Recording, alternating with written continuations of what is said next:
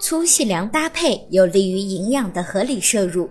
不同种类的粮食以及加工品的合理搭配可以提高营养价值。比如谷类蛋白质中赖氨酸含量低，豆类蛋白质中富含赖氨酸，若将谷类和豆类食物合用，它们各自的限制性赖氨酸正好互补，大大提高了人体营养素摄取的全面性。